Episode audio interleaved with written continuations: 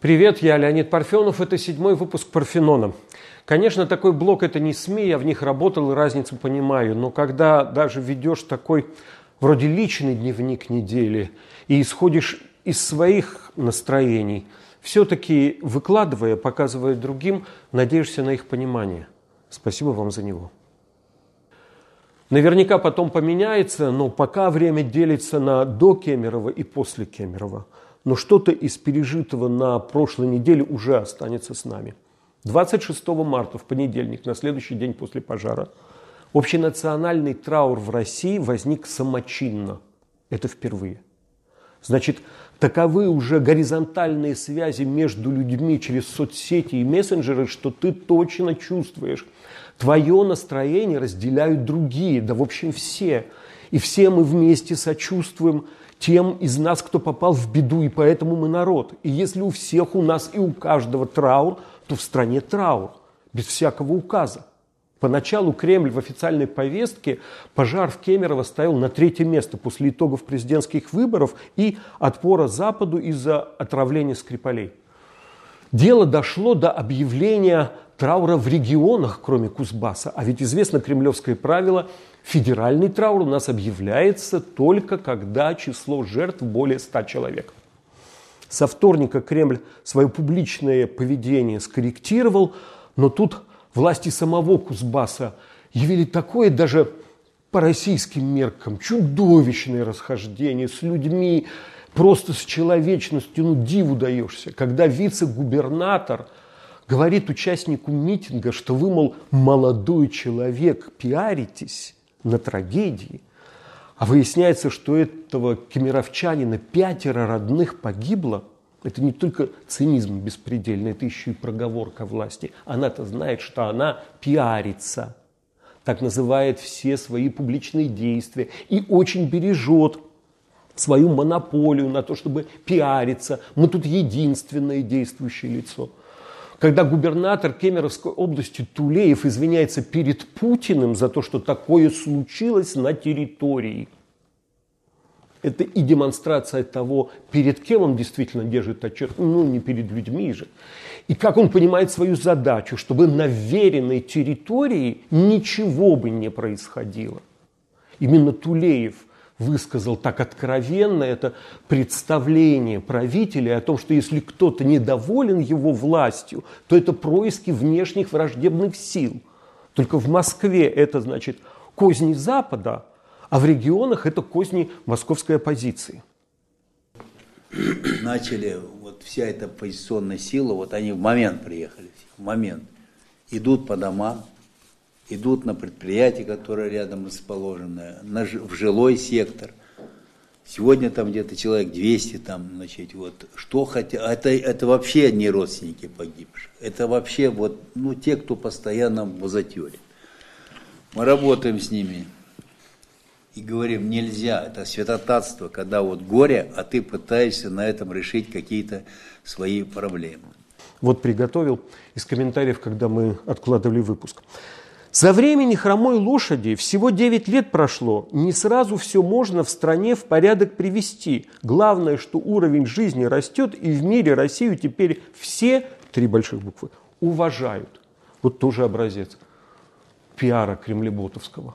И ведь кто-то это пишет, составляет, не гнушается предложить вот эту подспудную логику «гори огнем, лишь бы Асада не свергли». Это же пародийно звучит. Со времени хромой лошади всего 9 лет прошло. Имеется в виду страшный пожар в ночном клубе в Перми со множеством жертв. А уж тогда сколько говорили, что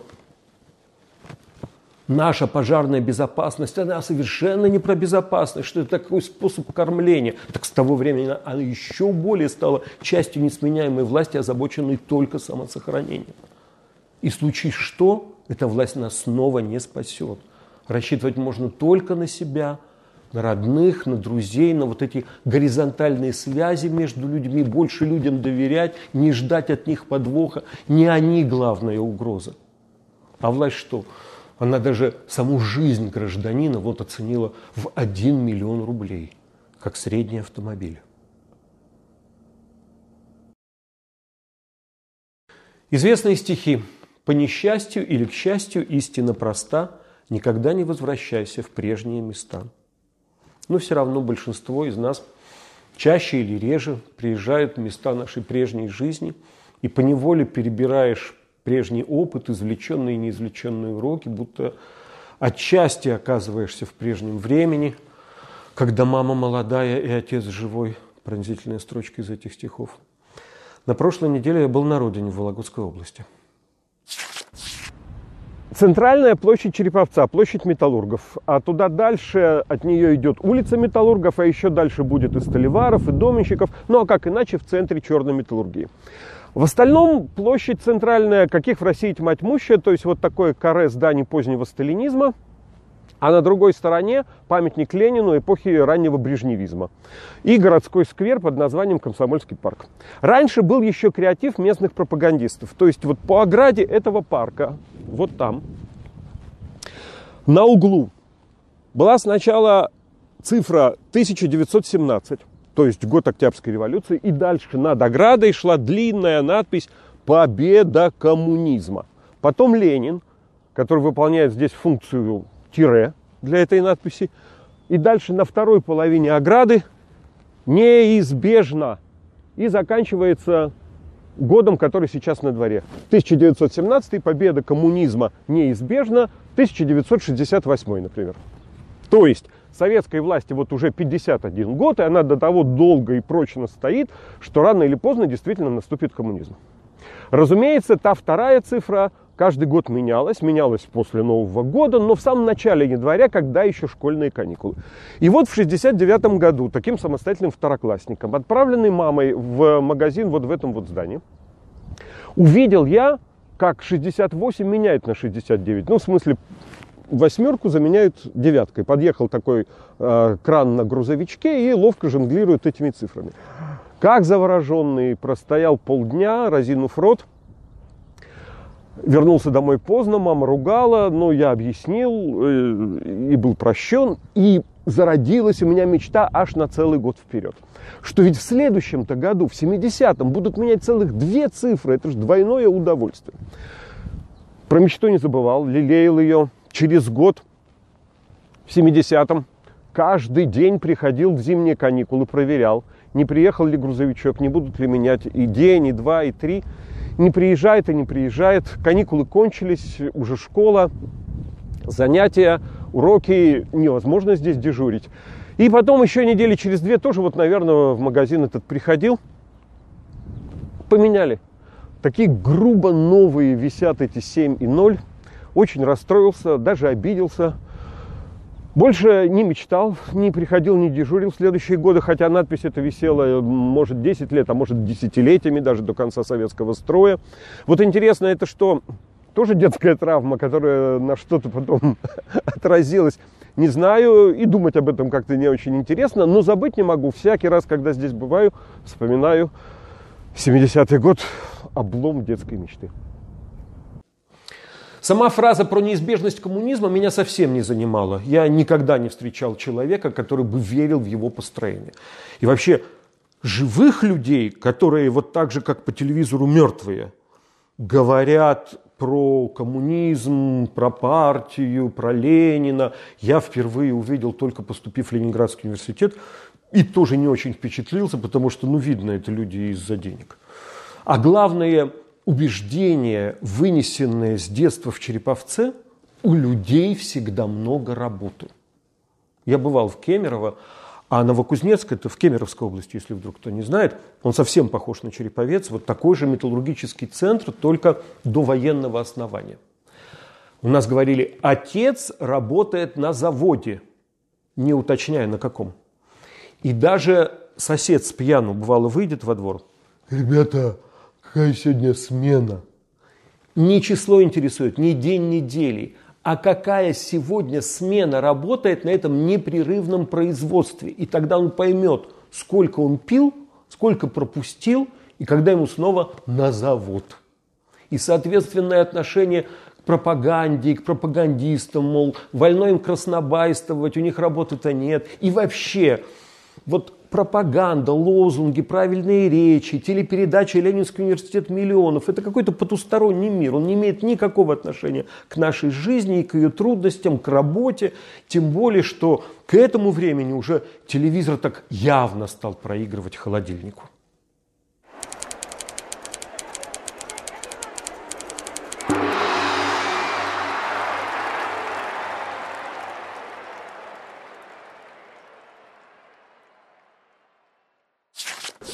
Череповец – памятник Верещагину, самому знаменитому череповчанину, художнику 19 века, выставка которого большая сейчас проходит в Третьяковской галерее, о ней я рассказывал в предыдущем выпуске. На постаменте надпись замечательному русскому художнику-баталисту. Ну, в советское время все же было регламентировано, кто замечательный, кто выдающийся, кто великий. И таким образом у Василия Верещагина низшая степень советского отличия.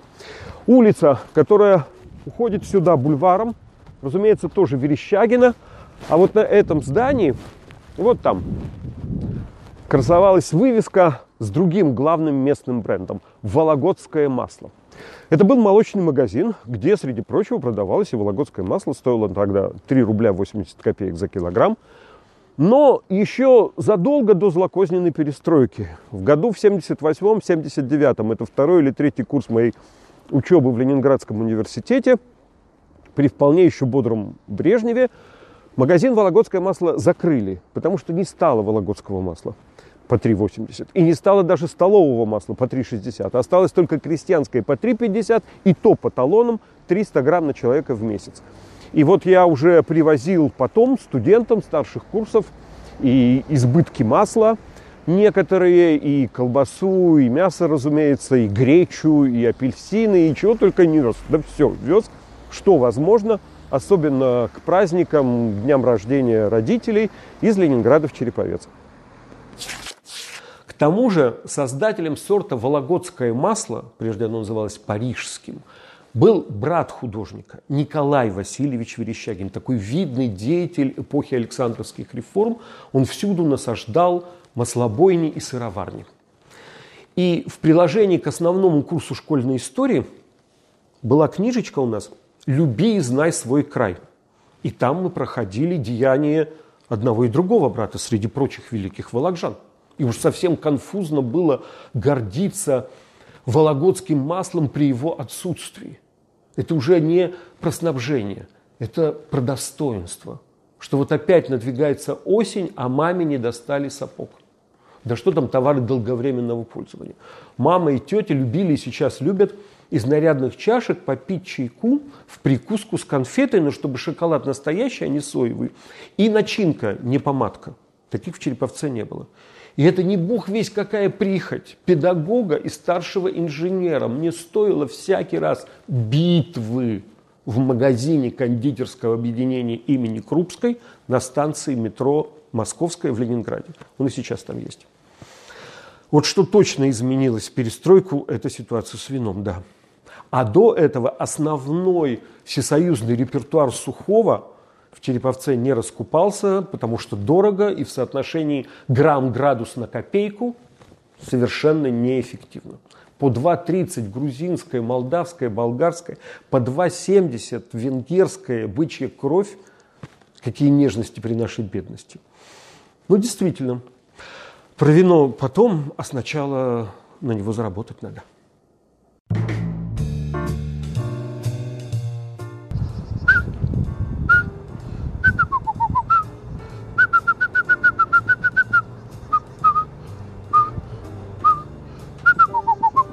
Из знаменитого рязановского «Берегись автомобиля». Каждый, у кого нет автомобиля, мечтает его купить. Каждый, у кого есть автомобиль, мечтает его продать. Удерживает от этого только то, что продав, останешься без автомобиля а еще и непременные риски при продаже, крупная сумма, а незнакомые люди, какие-то непонятные перекупщики, какие-то свои оценщики, но есть сервис CarPrice, который сделает все быстро, под ключ и совершенно безопасно. Максимум через два часа после предъявления машины и документов ваш автомобиль продан. Промокод Парфенон даст дополнительно 7 тысяч рублей к цене автомобиля при продаже его на аукционе через CarPrice. Вином этого выпуска был заранее предложен красный пьемонт. Вот у меня Барбера Дальба 2016 года. Чем примечателен пьемонт, кроме, разумеется, мощного запаха и такого очень характерного вкуса. Красный пьемонт – это сплошь стопроцентно местный виноград. Барбера в этом случае или когда знаменитые Барбареска и Барола Набиола. Пьемонт вообще считается предыдущей ступенью перед высшей Бургундией в развитии индивидуального винного вкуса. Вино мощное, но не тяжелое, и скорее ощущаются красные ягоды, чем черные. Очень характерное, очень не похожее ни на что, очень свое – и если уж оно нравится, то нравится очень. А если не нравится, то ну просто ни в какой. Заодно давайте определимся с вином следующего выпуска. Я предлагаю по цвету впервые выбор сделать. Пусть это будет розовое, чтобы наконец поскорее наступила весна. Любое. Я лично, наверное, возьму Прованс, ну а так возможны варианты. Продолжаем выпуск. Эстетическое потрясение недели – премьера балета Анна Каренина в Большом театре. Это было совсем не развлекательное мероприятие, и день официально не траурный. Вышел гендиректор Большого Владимир Урин, объявил минуту молчания. Анну Каренину создал Джон Ноймайер – знаменитый американский балетмейстер, выдающийся деятель современного танца. Это совместная постановка с гамбургским балетом, музыка Чайковского, Шнитки и Кэта Стивенса. Вот я понимаю, да, достойные участие России в международном разделении труда при создании мирового продукта высоких технологий. Первое, что разнесла молва про этот балет, там Каренин не министр, как у Толстого, а кандидат в президенты – можно даже подумать, что и действующий президент, идущий на новый срок. И тут Каренин разом похож на всех Клинтонов, Трампов и Путиных. И участянны при нем похожи на всех Хиллари, Мелани и Людмила Александров. Я знаю, ценители, любители, они плохо относятся к так называемым литературным балетам, когда танец рассказывает, повествует – Мол, дурной это тон, это измена миссии высокой чистой хореографии. Но тут Анна Каренина поставлена так насыщенно, так напряженно, так изобретательно, что отступают любые предубеждения, мне кажется. И наша прима Светлана Захарова такую Анну танцует с явным профессиональным счастьем, и не сводится ее партия к одному такому танцевальному рассказу. Вообще это спектакль, убеждающий в современности балета не потому, что Левин там на тракторе ковбой, а Стива Облонский способен танцевать э, в одной натянутой брючине джинс. Я, конечно, мог снять только аплодисменты, так что можете посмотреть, оценить количество пиджачных костюмов, современных платьев и шорты Сережи Каренина.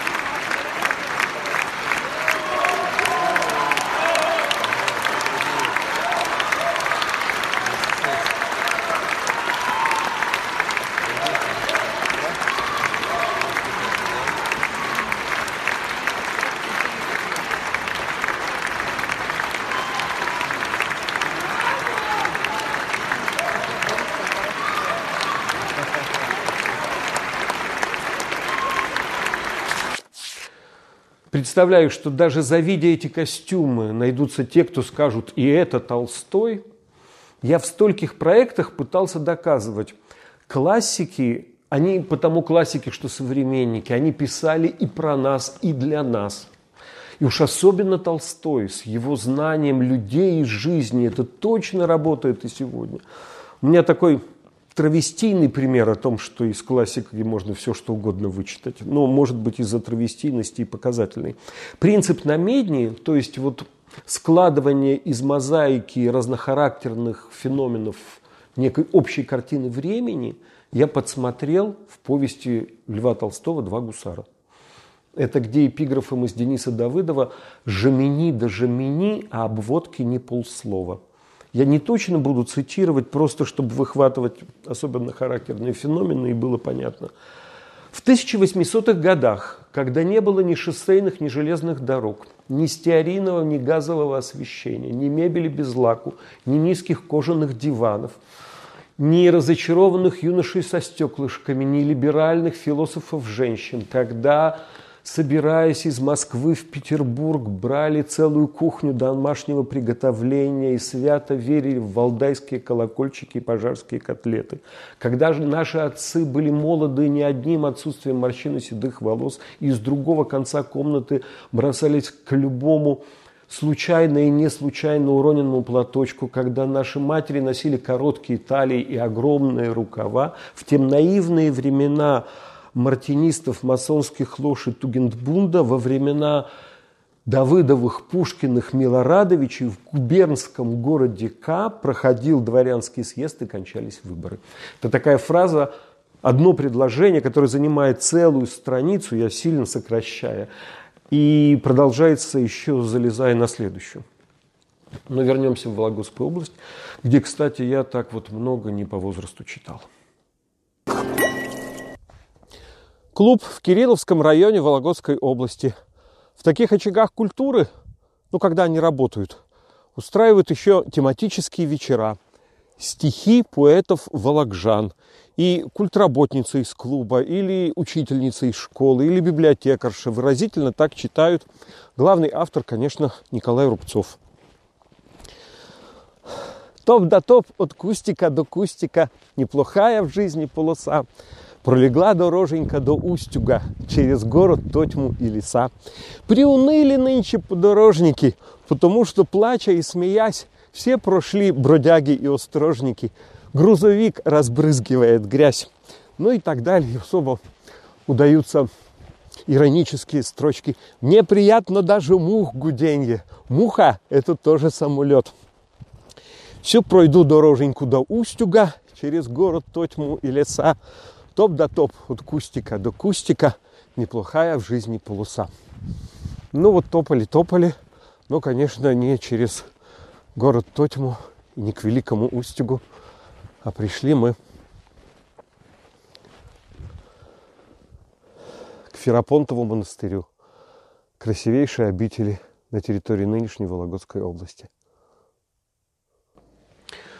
Отнесенный ЮНЕСКО к всемирному наследию, Ферапонтов монастырь стоит между двух озер на холме. На Земле нет такой точки, откуда одним взглядом можно охватить оба озера и обитель. Такое бы с геликоптера снять, когда Парфенон разбогатеет. Это исключительное место природной и архитектурной гармонии пропорций снаружи. А внутри собора – полностью сохранившаяся роспись великого Дионисия. Множество сюжетов, ритмически распределенные по стенам и сводам.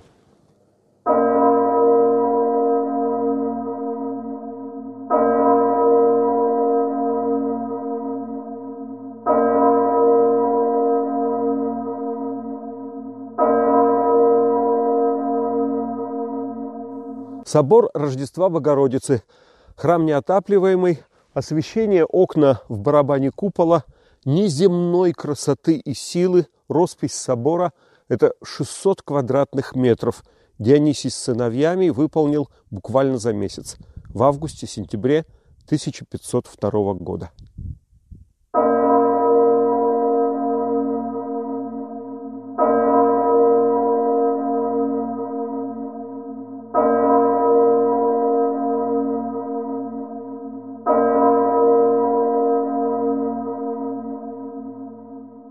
1502 год, когда Дионисий работает в Ферапонтовом монастыре, это самый зенит возрождения, когда все живут и все творят. В 1502 году Рафаэль пишет свою первую Мадонну.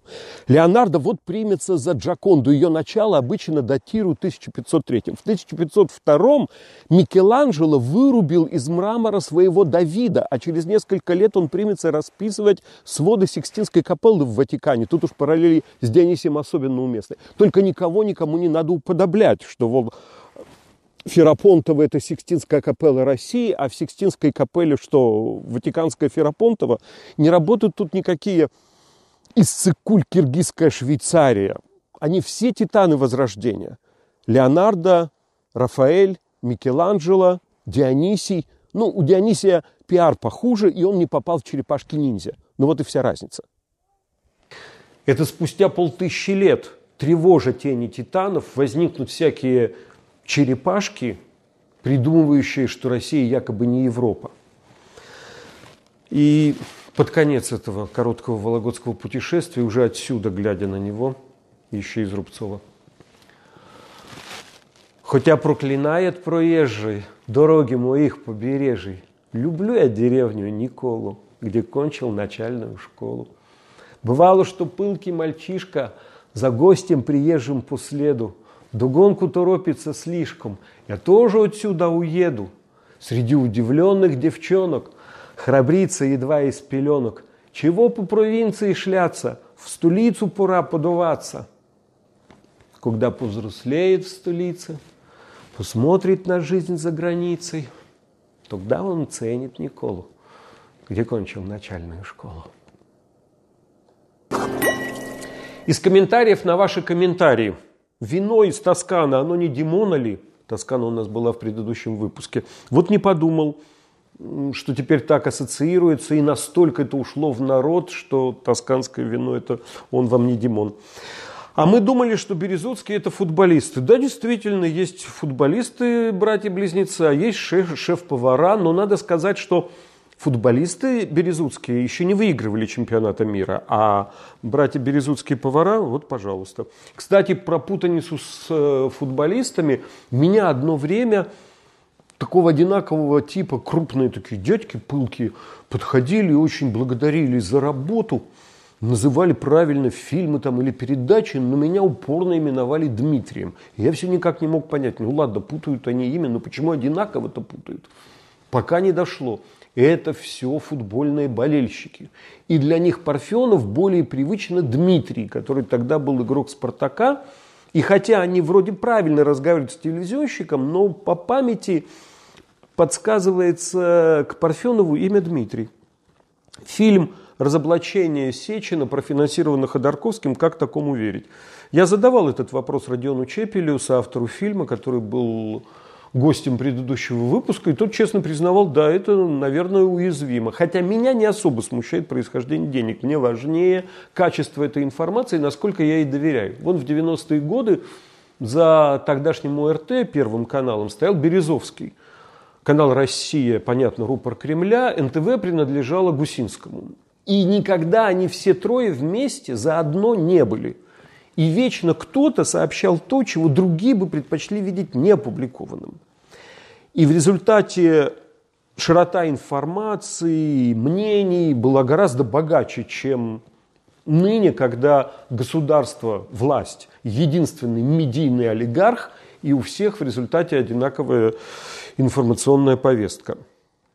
На шестом выпуске рассмотрели, спросили, зачем вам эта статуэтка. Это перечница, причем старая. И про вот эту фотографию одни спросили, другие ответили верно. Причем, да, это Прокудин-Горский, деревня Топорни, девочка держит э, блюдо с ягодами, у нее роскошный сарафан.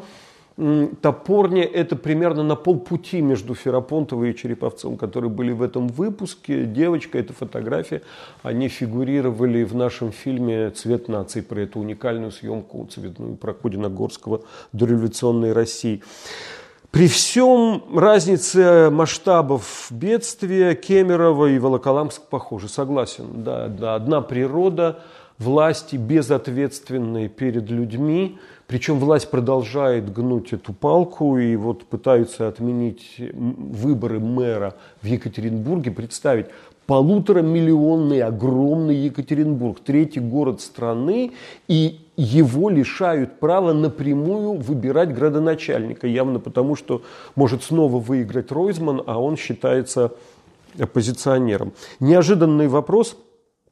28 марта 150 лет Максиму Горькому. Да, действительно, в Советском Союзе праздновали пышно, а тут как-то забыто. Не могу сказать, что это любимый мой писатель, уж совсем я не люблю его как общественного деятеля, но есть один такой цикл «Русские сказки». У него очень мне нравится и, мне кажется, недооцененный. Хотите, можем потом поговорить. Вино этого выпуска, напоминаю, Барбера была, поскольку мы договаривались пить э, красный пьемонт. На следующий выпуск мы договорились, что будет розовое. Спасибо, будьте здоровы. Подписывайтесь на канал. Это удобнее, если хотите ставить лайки, и если нужно вам ставить дизлайки. Будьте здоровы, счастливо.